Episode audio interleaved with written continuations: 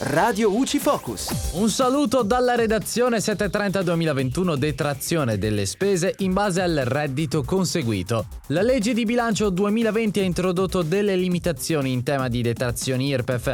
In pratica i contribuenti che superano una determinata soglia hanno diritto a una parziale detrazione sulle imposte. Più nel dettaglio, coloro che hanno un reddito inferiore ai 120.000 euro potranno godere delle detrazioni per l'intero importo. Per i redditi superiori a 120.000 euro ma inferiori a 240 per la corrispondente parte al rapporto tra 240.000 euro diminuiti del reddito complessivo e 120.000 euro e oltre i 240.000 euro di reddito nessun importo spettante. Il reddito complessivo per determinare la misura della detrazione consentita viene calcolato al netto del reddito derivante dall'unità immobiliare adibita ad abitazione principale e relative pertinenze.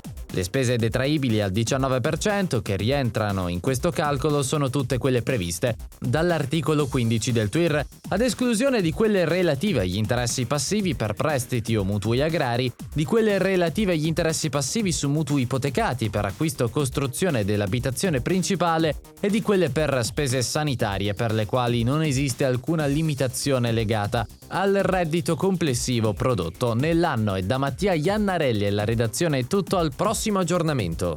Radio UCI,